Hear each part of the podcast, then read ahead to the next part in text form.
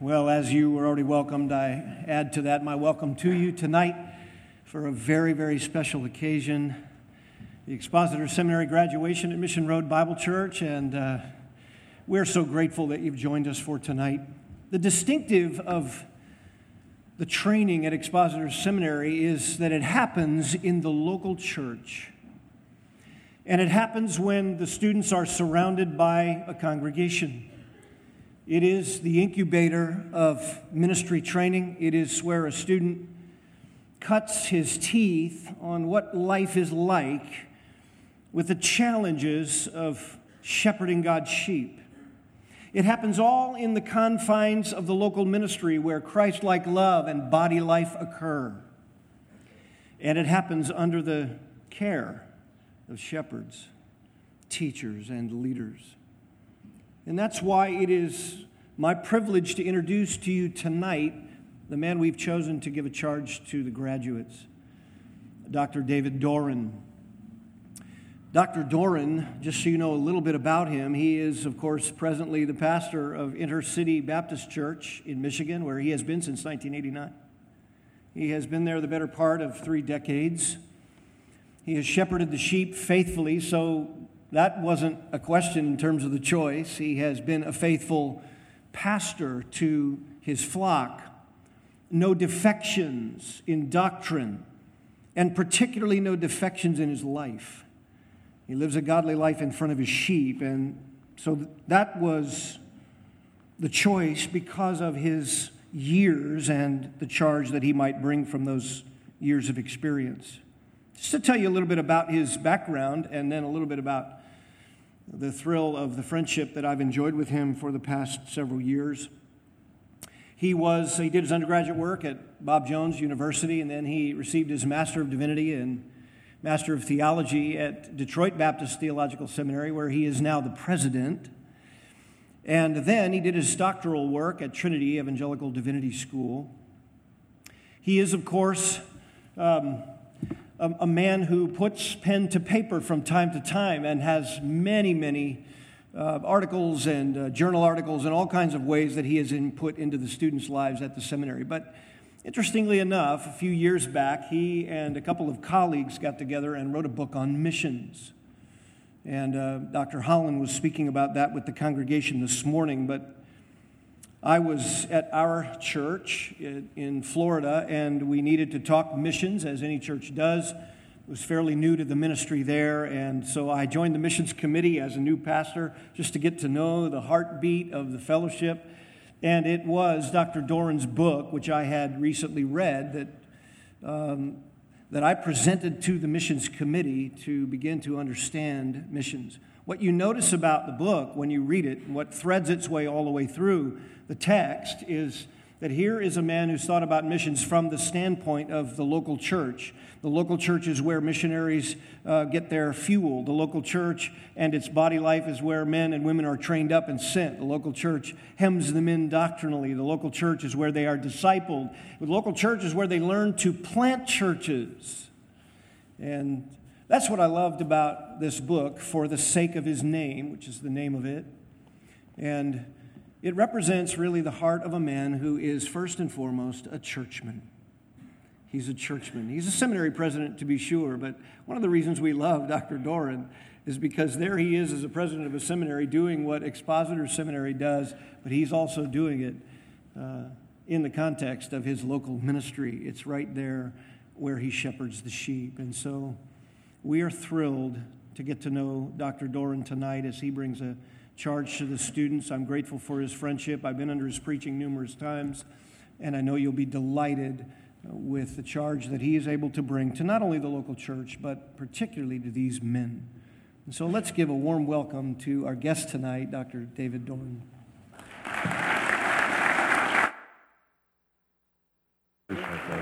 Thank you very much. Well, thank, thank you very much. It is uh, really a joy and privilege to be here this evening and uh, to share in this occasion with you folks, as well as express my thanks to the faculty and board members and the leaders of the seminary that uh, extended the invitation. It is a, it's a great occasion. Uh, and I know uh, in your lives it's a benchmark toward which you've been headed. Let me invite you to take your Bibles, please, to Acts chapter 20, if you would. I would like to draw our attention to a single text of Scripture uh, as an opportunity for us to, to be uh, charged and challenged, encouraged about ministry and, and the importance of it. And uh, I thank the Lord for the fact that I have been in your seat, so I know that you're really not here to hear me. Uh, so I want to try and keep it so I can capture your attention for a little bit and, uh, and hopefully give you some things to, to just in a formal, uh, final, I guess, should say, charge to it. Let me just set the backdrop of this text. Acts chapter 20, the Apostle Paul is on his way back to Jerusalem. Uh, he has a, a, really aggressive sort of timetable he's working on that he wants to get back to Jerusalem in time for the feast. And so rather than going up to Ephesus to meet there because he knew he'd get drawn into uh, the, the fellowship of the people there, he actually sends word uh, up to the church at Ephesus and asks the elders of Ephesus to come down and meet him at Miletus. And so in, in Acts chapter 20, we find Paul addressing a group of men who serve as shepherds for the church at Ephesus. And, and he is uh, addressing them, really, in a sense, uh, with his final charge. He says toward the end of it that this, they will never see him again, and it causes great weeping uh, because of that. He, in fact, just before the text we look at, uh, has a recognition that what lies ahead of him is a very significant challenge. He has actually been told that if he goes back to Jerusalem, he will, he will encounter uh, life threatening kinds of situations. And so it's sort of that backdrop of, of ministerial intensity people that he loves and cares about, a church that God in his providence used him to help establish, the leaders of that church that he had been a part of. And he's sharing his heart and burden and vision for ministry with them, while at the same time carrying the weight of knowing what lies ahead of him that he's headed toward difficulty. And, and against that backdrop, I'd like us to look at Acts chapter 20 and verse 24. You would, Acts chapter 20 and verse 24. God's word says, But I do not consider my life of any value, nor as precious to myself, if only I may finish my course in the ministry that I received from the Lord Jesus, to testify solemnly to the grace of God. I mean, here, here's a verse of Scripture that I think just opens up the heart and commitment of the Apostle Paul to ministry. And therefore, I'd like us to really just sort of unpack it a little bit for your sakes and for our sakes, because all of us uh, have an obligation to serve the Lord. And that's where I'd like to first start, really, is with that phrase in the text where he says here that I may finish my course in the ministry I received from the Lord Jesus. And, and what I would suggest is that phrase, those words, open up to us the idea of Paul's obligation of ministry or his responsibility, or possibly we could say the weight of ministry on him, that it was a race to be finished, right? He says, Finish my course. There's a, a course that Jesus Christ gave to him, and Paul's obligation and burden was to finish that course. And then he says, What I receive? The the ministry that I received from the Lord Jesus. So he viewed ministry as a stewardship to be fulfilled. And those two concepts, a, a race to be finished and a stewardship to be fulfilled, needs to be deeply in your heart. Because ministry is not something that we take up completely of our own initiative. In fact, uh, in, in the outworking of God's, uh, God's plan, ministry is something that comes to us with a, a combination, if I could put it this way, of divine work and work through the church. It isn't really that we thrust ourselves into ministry and say, Here I am, everybody, because we're so important, but that it is that God is at work in the life of his servants to gift and qualify them. And those gifts and qualifications, and as 1 Timothy 3 1 says, a desire for the service, as those things emerge in the heart and in the life, and the local assembly recognizes that and confirms that, that a man comes under this stewardship. He comes under this responsibility that there is something that God has for that person to do to carry out the will of God. And I know, I know at times there can be uh, really weird things said about the call to the ministry. Uh, and so I in no way want to be identified with those weird things. Yet at the same time, I think we don't honor the scriptures if we swing completely away from some sense of oughtness that God lays on the heart. Because here Paul says he received something from the Lord, that he was given a course and a task to pursue. In fact, look down to verse 28. You're here in Acts 20. Look what he says about uh, these elders and overseers at the church at Ephesus. He says, Pay careful attention to yourselves and to all the flock, and look at this next part of it, in which the Holy Spirit has made you overseers to care for the church of God which he obtained with his own blood. So, so these elders and overseers who are to shepherd the flock, they are there by virtue of the work of the Holy Spirit. It says, in which the Holy Spirit has made you overseers. So again, it's divine work recognized by the assembly that brings a responsibility, an obligation that needs to be discharged before the Lord. Because the, the, the folks who serve in this capacity are called God, stewards over God's house in Titus chapter 1. That there is an accountability to God that comes with it. I think that's what backs Colossians 4.17 when Paul tells the church of Colossae to say, say to Archippus, fulfill the ministry which you have received in the Lord. Now, obviously, in a sense, tonight you're uh, you're actually coming to the end of a preparatory stage. That, that, that in a sense, uh, given local church recognition, opens up a door to you into ministry and service. A part of what you've been doing over these years is, is establishing in your heart and mind your confidence and knowledge of the scriptures. Men have been pouring into your lives to seek to, to shape and mold your life and character so that you, you have the qualifications and, and are demonstrating that because before you would do ministry, there needs to be some work of God for you to be the kind of man God wants you to be. And as you emerge from your training and live life in the assembly of God's people, and God's people and shepherds over God's people see in you the evidence of those gifts and qualifications, the merging of those two things will bring to you an obligation to be faithful to the Lord. I mean, you heard it tonight in the passage that was read for us. If any man speaks, let him do it as the oracles of God. That's a sobering verse to hear before you're supposed to preach. Because you are to stand up with this book and speak on behalf of God and represent Him rightly. You are to say what God has said, right? That's the command. Preach the word. In other words, say something that has already been said. And you are to say what God said. And you are to be faithful to that task. You are to, to begin the race with your eye on the end of the race when you will stand before the Lord Jesus Christ and finish the race that He set in front of you. Carry out the stewardship that He has given to you and fulfill it.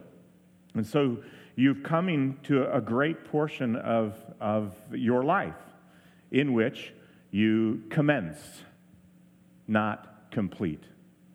You are beginning a process and a race that God has in front of you. And so sense the responsibility, the obligation of that. It's a, it's a great privilege and a great obligation before the Lord. Run all the way to the end of the race. I'm, I'm still really a young guy. I just prematurely looked old.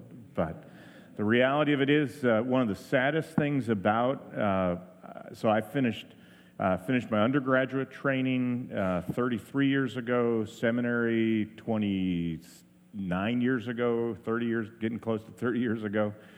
Uh, and, and I say it with real heartbrokenness that probably it averages about one every other year of people that I trained for ministry with or have been involved in alongside of don't finish that race because they get entangled in civilian affairs and, and get weighted down with lusts that wage war against their soul, like Peter says. So resolve in your heart that you recognize tonight that you're pursuing something. You have a desire, I believe, and an ambition that is a good thing, 1 Timothy 3 1, but must be backed with a life of godliness. It must be saturated with a commitment to God's word that you want to finish that race, you want to fulfill that ministry. Do not take your eye off of that end line. Keep it clearly in your mind because it will not be that long until you will see Jesus. It may seem like four years of seminary took forever, but, but it, won't, it, it will pass very quickly, and we'll be in the presence of Christ. And the goal and ambition is to hear him say, Well done, you good and faithful servant. Look now again in verse 24, because not just the obligation of ministry, he actually uses a, uh, a series of words here that help us understand what the task of ministry is. Notice at the end of the verse it says that I, uh, I received from the Lord Jesus to testify, to solemnly testify to the gospel of the grace of God. So here's the core of the task that, that Paul says he was given it is to testify, to testify solemnly about something. In fact, that word he uses uh, in the Greek language, uh, it, it actually helps capture a sense both the action and the attitude. The action is to testify, to be a witness about something, to bear witness to something. And, and so sometimes we use witness in a, in a, in a legitimate way as more of a just communicating truth. But, but the idea here of, of a witness is that you are, you are called, so to speak, to the stand to bear testimony about some great truth, the grace of God. And so you are to be one whose life focus is to, to, to bear witness to God's grace, to make certain that that is brought forward continually. And he uses a word as well that captures the attitude, that word solemnly, that, it, that there is something about the testimony that, that has a sobriety to it. The standard Greek dictionary says that this word generally is to state something in such a way that the hearer is impressed with its seriousness. I mean, that you're, you're testifying about something that's really significant, and therefore it should be done with a kind of sobriety that, that sometimes is lacking in our day. I mean, we have, we have popular preachers for 30 years who've said, you know, going back 30 years ago is writing major books saying, hey, if you want to learn how to preach, watch Jay Leno or David Letterman and, and learn how they do it. And then, then uh, those guys were the old guys, so the new young guy comes along and says, listen to Chris Rock, and he'll, he'll tell you how to communicate to people. The reality is that's fine if you're doing, well, it's actually Chris Rock, none of them really are fine. But if you're doing comedy routines, that's one thing. But, but what Paul's saying here is this is no comedy routine. I mean, when we stand in the place of Christ and call people to be reconciled to God, it is not a joking matter.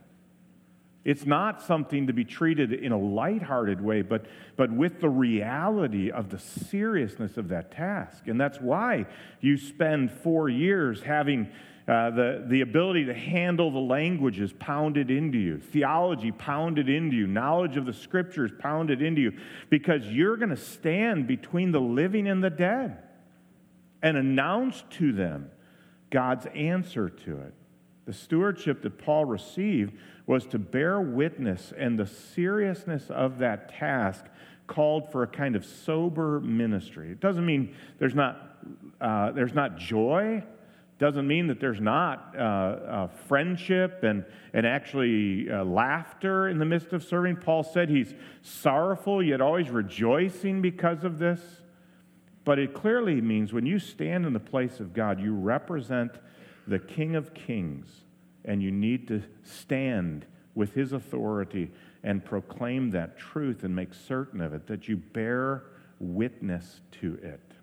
That's the, the core of the task. But notice the content of this task. He says, to the grace of God. And what Paul does there is, is really sort of compress a massive truth into a summary statement. And Paul likes to do that, right? When he said to the Corinthians that I determined to know nothing among you except for Jesus Christ and him crucified. He was there for 18 months. And in no way should we think that every time Paul stood up, he just said, Jesus Christ and him crucified, and then sat back down. But what he was saying is you could summarize everything that he said as, as flowing into the message of what God has done through Jesus Christ. Or here he would say about God's grace that's come to us. Or, like 2 Corinthians 4 5 says, that he preached Christ Jesus as Lord. Those summary statements don't contradict each other at all. What they do is they show us that the message that must be at the center of our lives is that God's grace has come to us through what he's done through his Son to provide redemption and by establishing Jesus as both Christ and Lord, so that whoever calls on the name of the Lord may be saved. And that can only be done by grace. And so we have to have that at the core of what we're doing, the very, the very content of our message continually is this announcement of the grace of God, that God has moved graciously to provide salvation for sinners, not on the basis of works, but on the basis of faith in Jesus Christ. Look over to verse 32, if you would, for a moment, because here, here I think is a great text to help us make a connection that Paul clearly would make because he says to these elders at Ephesus in verse 32 And now I commend you to God and to the word of his grace, which is able to build you up and to give you the uh, inheritance among all those who are sanctified. So here, here's where we see a connection point that really is important. So, how do you testify solemnly about the grace of God? You do it by the proclamation of the word of his grace. You do it by the exposition of Scripture, by, by the unfolding of biblical truth. And that's really the core to it. You're in Acts 20. If you slide back just to Acts 18 for just a, a moment, you can see these two come together in a way that I think is helpful for us. Look at Acts 18 5 says when Silas and Timothy arrived from Macedonia, Paul was occupied with the word, testifying to the Jews that the Christ was Jesus. You see the combination there? Paul was occupied with the word. And what was he doing with the word? Testifying to the Jews that Jesus was the Christ. So, so when you open up the word, it is, it is to be what saturates all of your ministry, and it is because it is in the word, like 2 Corinthians 3:18 says, that we see the glory of the Lord. And as we see the glory of the Lord, we are transformed into the same image from glory to glory. And so Paul when he says in Acts 20, 24, that he was testifying solemnly of the grace of God, eh, that testimony was not just stuff he was making up. That testimony was the continual unpacking of what the scripture said about God and his grace to us through Christ. So, so have your ministry be saturated with the word of God. I mean, here's the reality. It can happen, and it's happened. I, I, I hope and pray and trust it won't happen to you.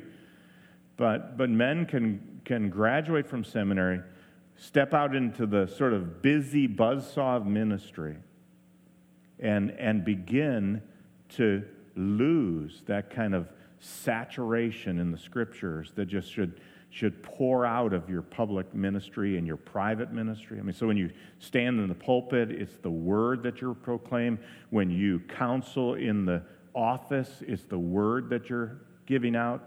When you encourage a brother or sister in Christ, it's the word that will bring that to them. And so let the word of God dwell in you so richly that it is flowing out because that's what that's what you're here for is because you believe God has directed your path into that. And don't don't let the church growth gurus tell you that there's some other way to build the church. Because Acts 20 32 says, I commit you to God and the word of his grace, which is able to build you up and give you an inheritance among those who are sanctified. So, so the, the, the task is to testify of the grace of God. Now, back in 2024, you'll notice that I went actually to the middle and end of the verse first. Now, I want to come back up to the start of the verse because I think really this is Paul's statement of the priority of ministry. He says, I do not consider my life of any account as dear to myself or of value to myself. I mean, here's Paul establishing a priority structure.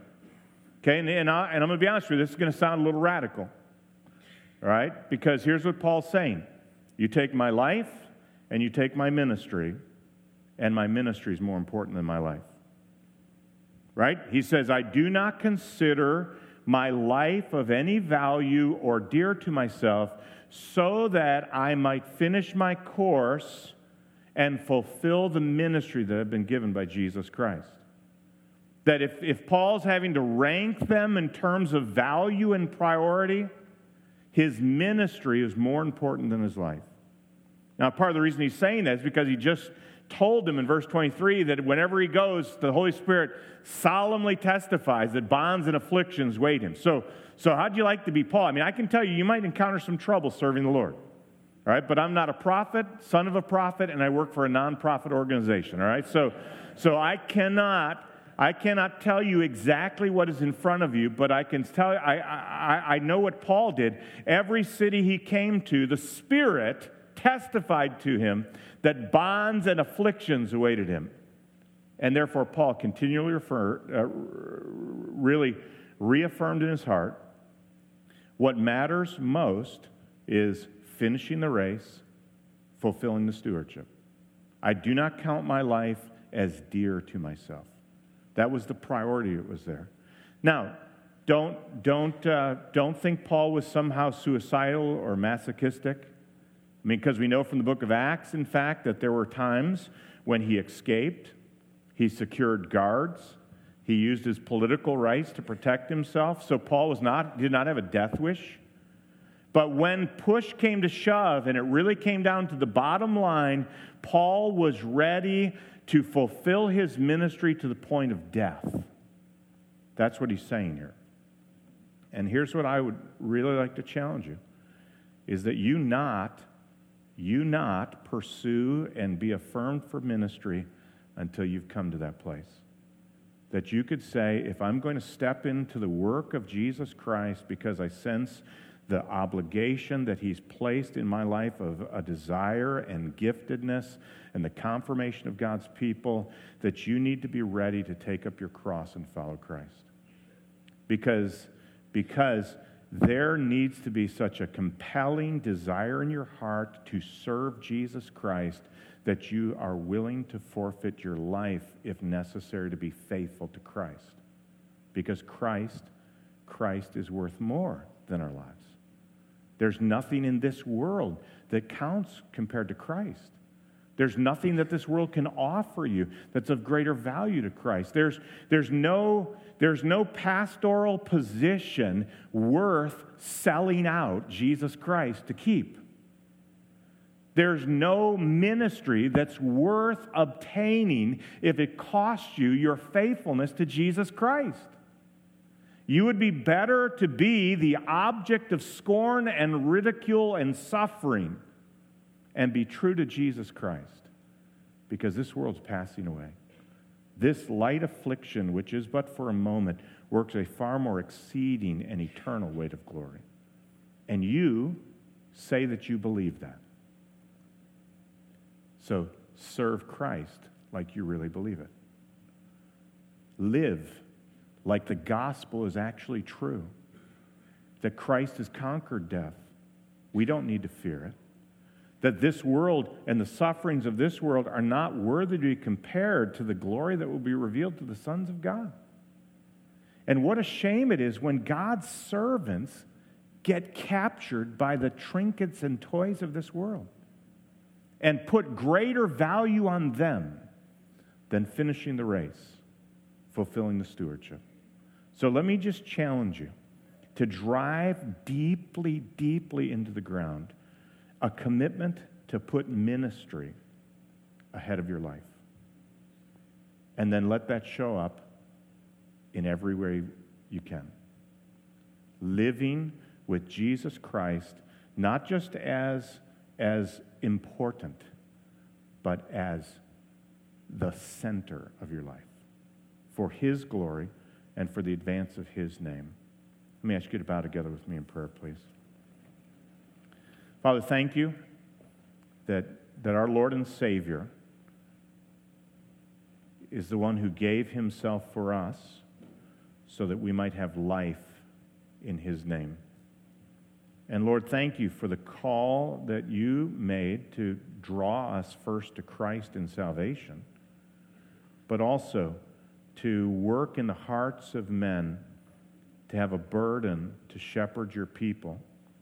And may they be willing, these men particularly, as they finish their studies, may they be willing to place their lives, so to speak, on the altar before you and say that they do not consider their lives dear, so that they might finish the course and fulfill the ministry that you entrust to them. Lord, put your hand on them and use them as they live a life faithful to your word, faithful in their lives and in their ministry, and may you bless them and all of us that we might have our hearts surrendered to Christ our Lord, in whose name we pray. Amen.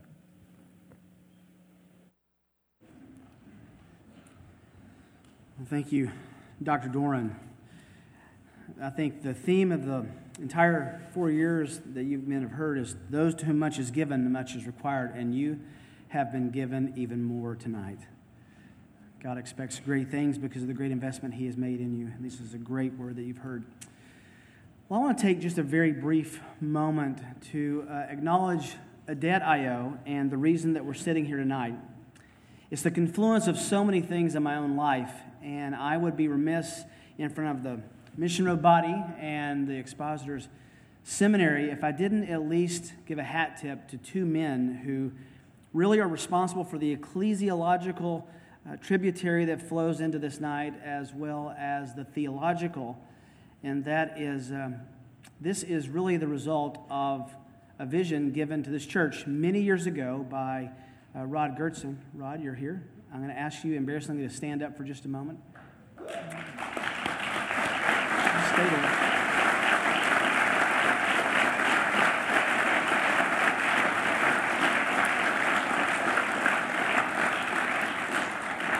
Rod, this church, the ability to have this seminary housed here, the ability to train these men is some of the fruit that God has borne through your years, two decades of service here. And I hope you're able to sense and taste some of the pleasure of the Lord. And we thank you. We would not be here doing this without the legacy that you handed me in this church. So thank you very much. I also want to say this is special for me because of um, my friend Dr. George Zemek, who is, um, is the, the single most influential theologian and theological influence in my own life.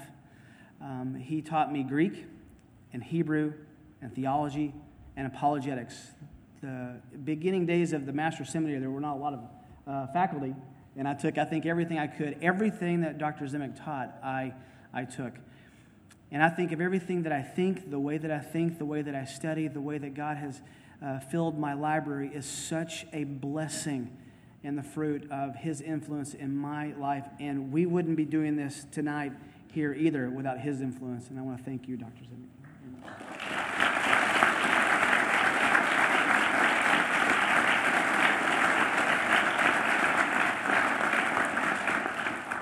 We now have the privilege, and I really mean that, the honor and privilege of receiving an offering from, um, from all of us. This is a sacrificial uh, gift that we can make that's going to go entirely to the function of the expositors seminary.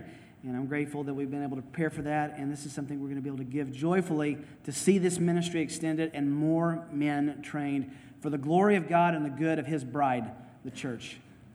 Let me pray, and the men will come forward. Uh, Father, I shudder to hear the words that Dr. Doran preached.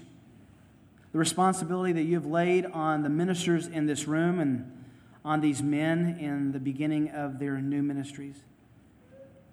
Father, please, I beg you, by the mercy and grace of the living Lord Jesus, that you would grant them hearts to be shepherds of your bride, the church, and a passion to be evangelist to a world who needs Jesus.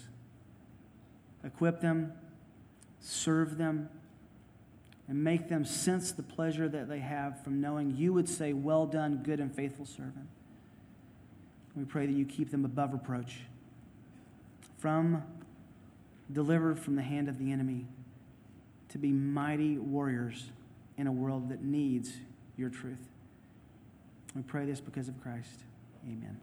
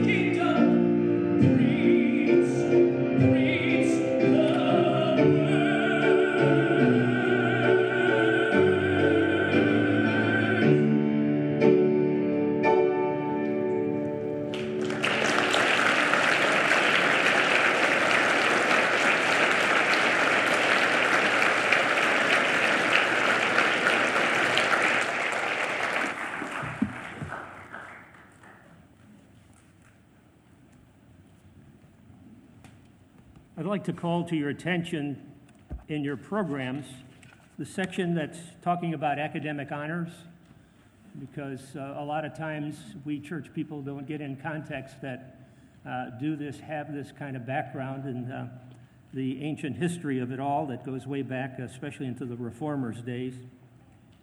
But these men that are down here today, these five men from Mission Road Bible Church, they have demonstrated a real commitment of human responsibility. They've exercised a lot of blood, sweat, and tears in some academically rigorous programs. Um, for example, they've had seven biblical language courses in Greek and also in Hebrew. So, a total of 14 of those to get them to preach that word, to rightly handle the word of truth and to pass that on with clarity to others. And there are other institutions that still do that, but there's something different about the Expositor Seminary. We just don't focus on that as important as it is. We're concerned about while we have them and while you have them in your midst, that they are working on the characterological qualifications that are so essential. And if you read 1 Timothy 3 and Titus chapter 1, apt to teach is in there, and it is primary. But the rest of it has to do with their observable lives in the home context, in the church context, and even outside of both as they do business in the highways and byways of life.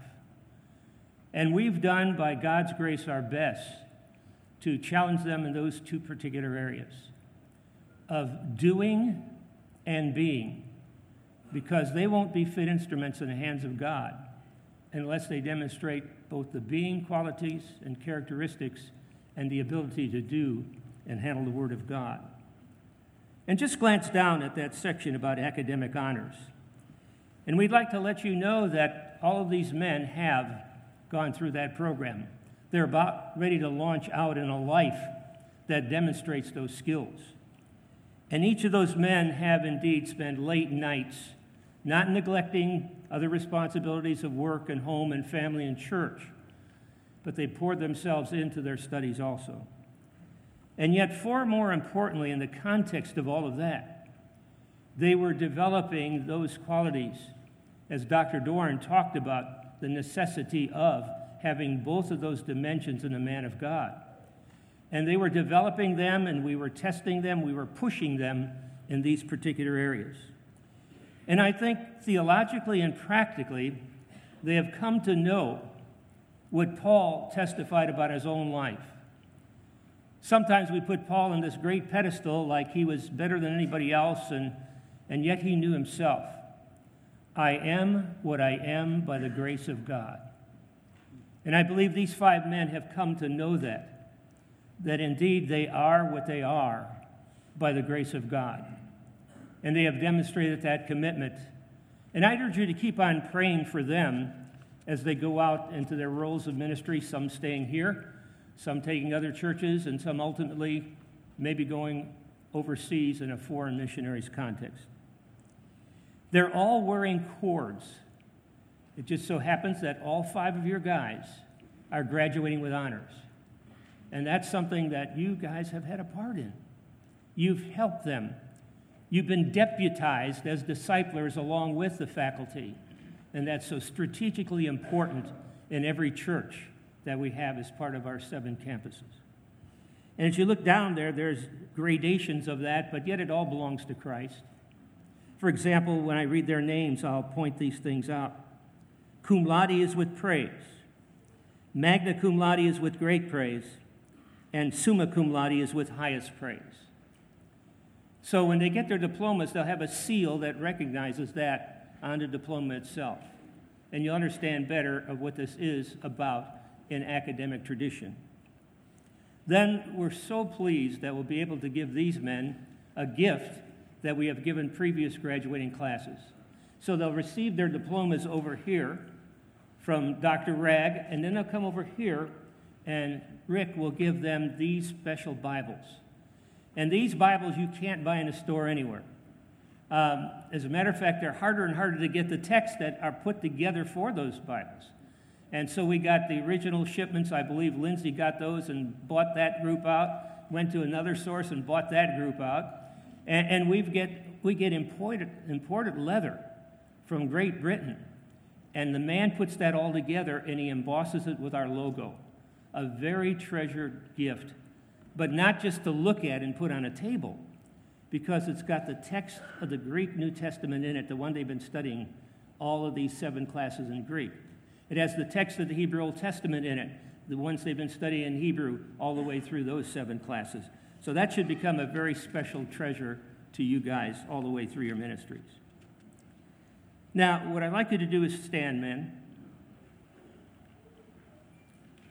And I'd like to present you to Dr. Ragg, who's our chairman, and I present you as candidates about to be graduates.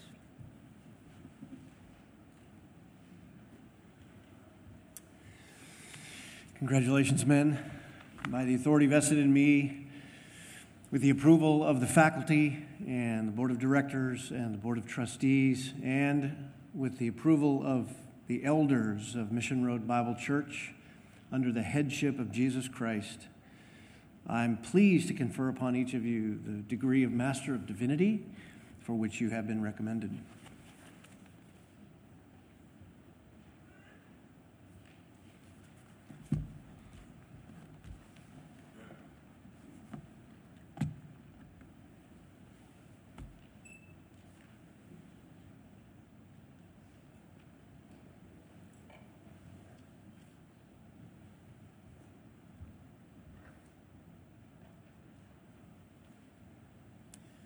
Trevor Austin Aiken, cum laude.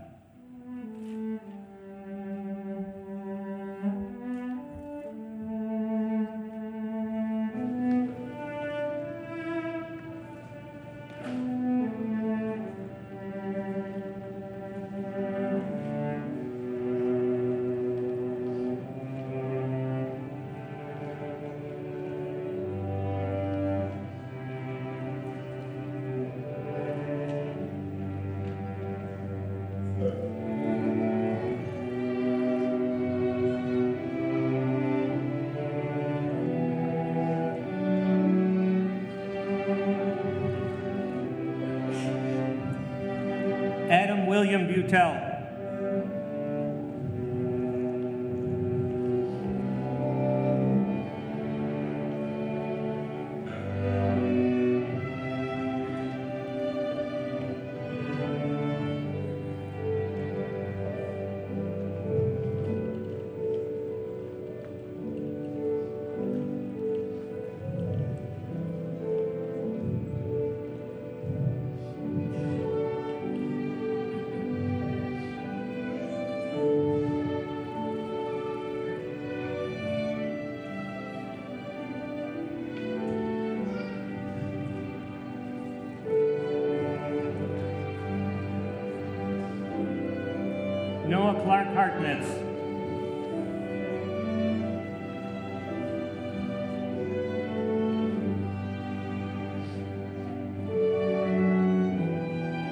Cum laude.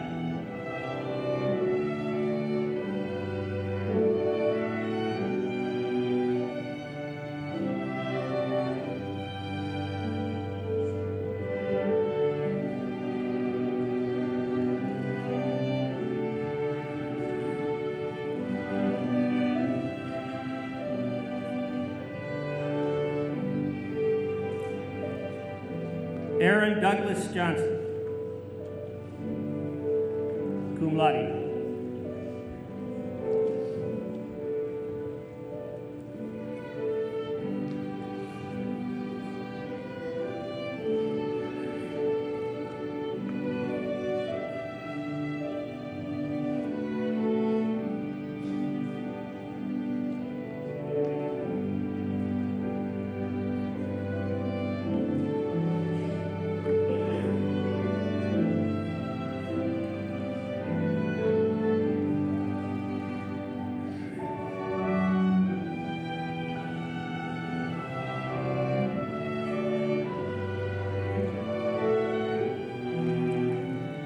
Myral Dean Watson II, magna cum laude.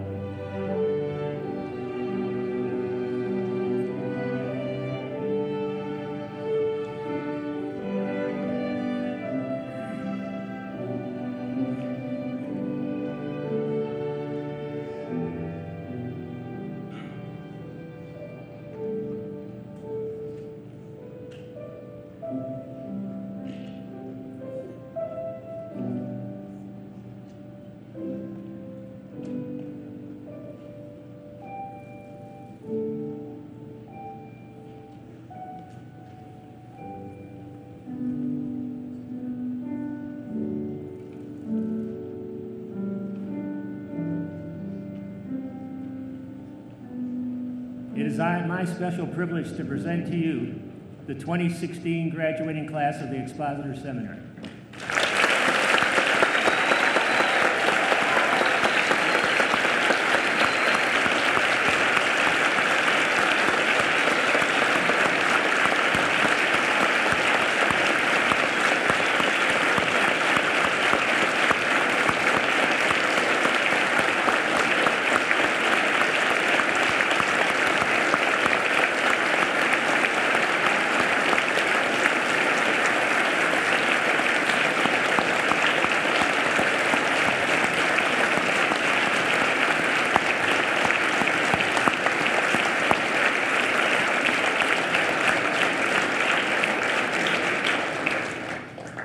Please be seated.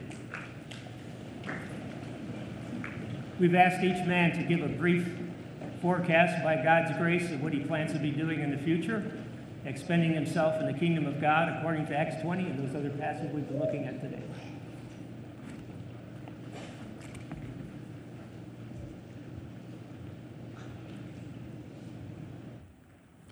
Good evening. Uh, plans from here, just going to be involved in the uh, local body here at Mission Road Bible Church. We're excited to continue in all these wonderful discipleship opportunities that are offered here at the church and care groups and by the pastors. And um, as the guys have said, it's, it's amazing the um, marriage between the formal institution scholastically of the seminary and the local church here in the body and, and what an amazing blessing that's been and is going to continue to be for, for me and Christina um, as we learn life and parenthood and those kind of things under Chris and, and the guys there. So we're really excited for what the Lord's going to do. And um, so we will be here until He calls us elsewhere. And we're excited for that.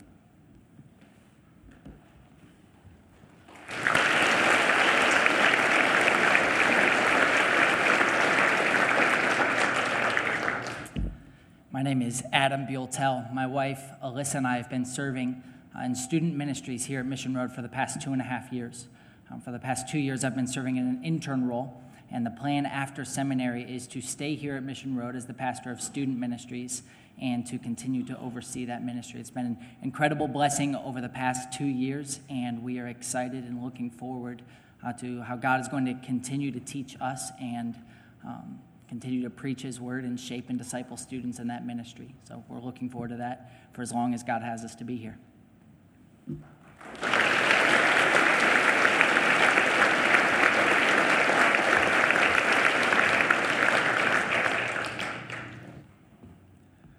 Good evening. Um, my name is Noah Harbmetz.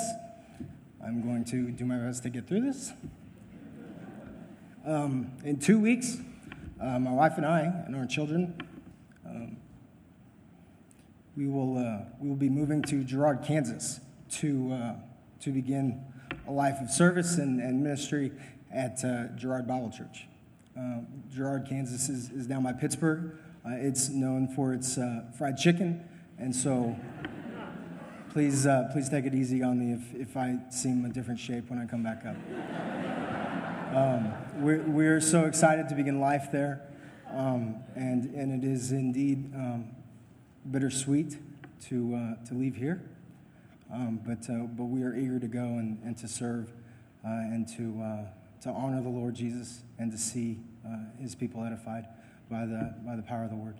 Thank you.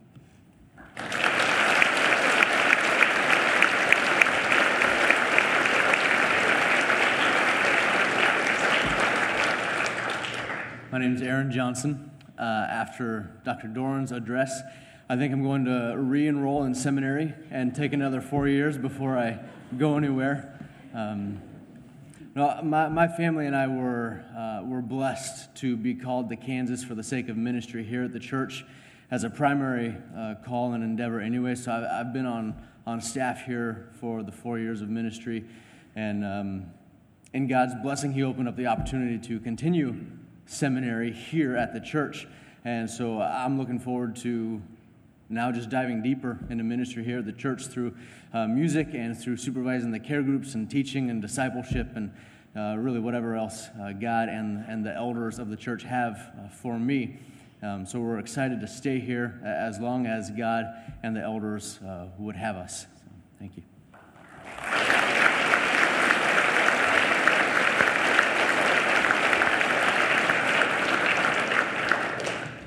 My name is Myral Watson. After graduation, I have the privilege of staying here in Kansas City and joining the staff here at Mission Road Bible Church on a part time basis. My wife and I are excited to continue in the ministry here at Mission Road. I'm very excited to join the other four men, continue to learn from them with time on staff and fulfilling ministry roles and opportunities as they see fit and as the others see fit. Uh, we feel very privileged and blessed to be able to do that and are looking forward to what the Lord has in store for us through that avenue. Thank you.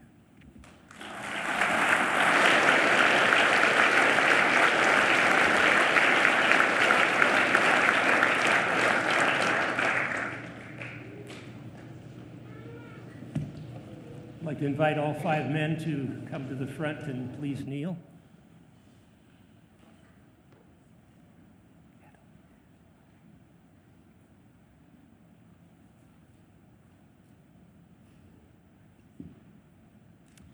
I'd also like to invite all the faculty, all the board members of Expositor Seminary, and the elders of Mission Road Bible Church to join them here for laying on of the hands.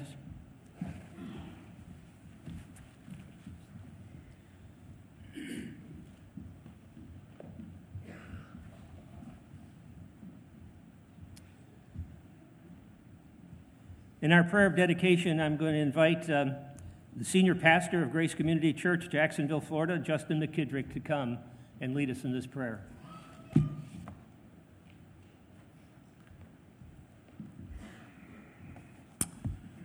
What a precious worship service to honor the Lord. Would you bow with me in prayer? Father, we praise you and thank you for an evening to celebrate your grace and your glory. You are worthy of all honor and glory as we humble our hearts before you and consider your truth and the great work that you have done in these men's lives and in and through this church. You're worthy of our praise and adoration, for reminded that you alone are God, there is no other, and you alone deserve all glory and honor as we celebrate tonight. We praise you and thank you that you are one who graciously redeems sinners, that through the loving and sacrificial work of Jesus Christ on the cross, you give the sinner hope. You give the sinner life. As your word says, if you, O Lord, should mark iniquities, O Lord, who could stand? But with you there is forgiveness that you may be feared. Lord, we thank you that you are a gracious and forgiving God. And tonight we specifically thank you for the grace that you have lavished upon these five men's lives, for the salvation that you have brought to Trevor and Adam, Noah, Aaron, and Myral, that you have saved them from their sin and called them to yourself, that they, like every believer, are trophies of your grace. And we thank you that not only have you saved them, but you've called them to yourself to be your children, to be vessels to be used for you, saving them out of the domain of darkness and transferring them to the kingdom of light. Their lives would be lived as a testimony for glory. And that uniquely you have called them not only to a life of honoring you, but specifically to a life of preaching your gospel, of equipping your people, and of shepherding your church. We thank you that you have called and gifted these men to serve as pastors and teachers, that you've equipped them not just in a classroom, but that you've equipped them in the context of a church, that you've refined and matured them to be men of godly character. You've used the leadership here, you've used the church body You've used the clarity of your word in their lives, and you've even used trials to humble them and to break them, that they would die to self, and that they would be men free for you to use as you would choose for your glory. Lord, we thank you for these are precious gifts that you have given to the church. Lord, we pray for these men. We pray that you would use them to magnify your name, that they would be faithful servants and stewards, being found faithful before you. And in order to accomplish this task, we would, we would ask of you that you would give them a continual and growing love for you. Or these be men who fear and tremble before your word in their personal walks as they seek to pastor others with your word. May they be men who consider everything a loss compared to the surpassing value of the knowledge of Jesus Christ their Lord. May they be men of holiness and purity in their minds, in their speech, and in their actions. May they be guarded from the lust of the eyes and the lust of the flesh and the boastful pride of life. Guard them against the arrogant desires of the flesh that seeks after notoriety or the recognition or praise of men. Guard them against being self willed and self promoting and self focused. Rather, would they be men that as others look at them, they would see the Savior, Jesus Christ, in their lives? May they be men that are not only faithful to practice what they have learned these past four years, but they would be ever growing, maturing as men of God who accurately handle your word. Men who are faithful to the text, faithful to live out the text, faithful to proclaim the text, and faithful to shepherd others with the text. May they be like the unashamed workman who accurately handles your word as a pleasing aroma to you. Will these men also be men of prayer? Dependent upon you, abiding in you, knowing that apart from your grace and mercy that they can bear no fruit? Would they sense their need and dependence upon you every single day? Would they cry out to you upon their knees, begging for your mercy, that you would bear much fruit through them? Would they be men who love and lead their families? Would they be men who cherish their wives and love their wives as Christ loved the church and bring their children up in the fear and admonition of the Lord, that not only would you be pleased by the testimony of their family, but they would be examples to the flock? Lord, use these men to proclaim Christ, that many would come to know you through the testimony of their lives, through their faithfulness in the pulpit. Use these men to proclaim Christ, that many would be sanctified through their ministry that as our world gets darker and darker, that the gospel in their lives would shine brighter and brighter. Use these men as lights to show off your grace in your church, to show off your glory that your name would be known. Lord, we would ask that you would prepare them for persecution, prepare them for attack, Prepare them for criticism in a growing and hostile world. And when these attacks come, would they be men filled with kindness and humility and patience, boldness, demonstrating the love of Christ as they refute error and proclaim the glorious gospel of Jesus Christ. Lord, when the trials of ministry come, when they find refuge in you, give them grace to stay the course and be found faithful. And Lord, when the joys and victories and successes of ministry come, would they rejoice in giving you all of the glory? Lord, when the numbers of their days have come to the end, would they be able to say with Paul, I have fought the good fight, I have finished the race, I have kept the faith? Lord, we thank you for the gift of these men in our lives and the lives of this church. And Lord, we know that this is not an end, but a beginning, and how you will continue to bring glory to your name through their lives and their families in many ways. And we commend them to your care that the name of Jesus would be glorified. We pray this in the precious name of our Savior, Jesus Christ. Amen. Well, as the men returning to their seats.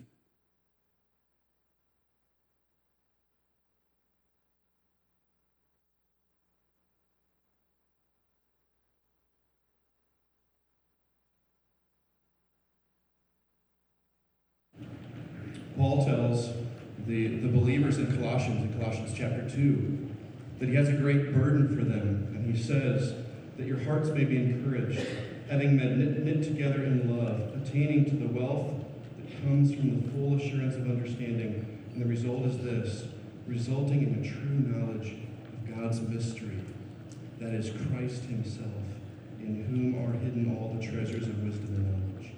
So we're going to have an opportunity together to proclaim that in song the wondrous mystery of Jesus Christ. I invite you to stand. Let's sing together as a church. Come behold the wondrous mystery.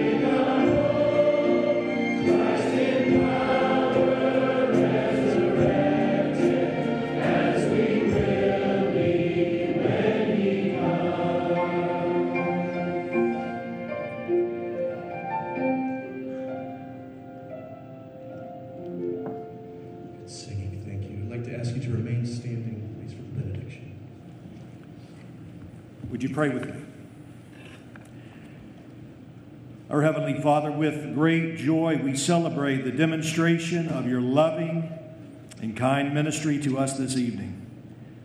And we thank you for the work of grace in the hearts of these men and their families. And we pray for sustaining grace in the days and years ahead. As one chapter closes, we pray for many fruitful chapters to come. And we pray that you would continue to water their hearts with the life changing message of the gospel. Use every sermon, every gathering of your church, every hospital bedside visit, and all the experiences of ministry to be a means of grace to these dear men and their families. Lord, sustain them as they labor and strive in the ministry of your precious word. Encourage their hearts when times are lean. Strengthen their marriages when ministry is taxing Fortify their doubts and discouragements with the sure hope of your sovereign good hand. May they be unflinching and unyielding in proclaiming the foolishness of the message preached to save those who believe. You, Lord, have chosen the foolish and the weak to preach the gospel, so that our boast is only in you. So, Lord, we pray, guard these precious men, strengthen their hearts, magnify their hope, humble them for the good work that is before them. And so we stand with the Apostle Paul, who said that our beloved brothers will be steadfast immovable, always abounding in the work of the Lord, knowing that in the Lord their labor is not in vain. In the name of the Father, the Son, and the Holy Spirit, and we all say, Amen. Would you remain standing?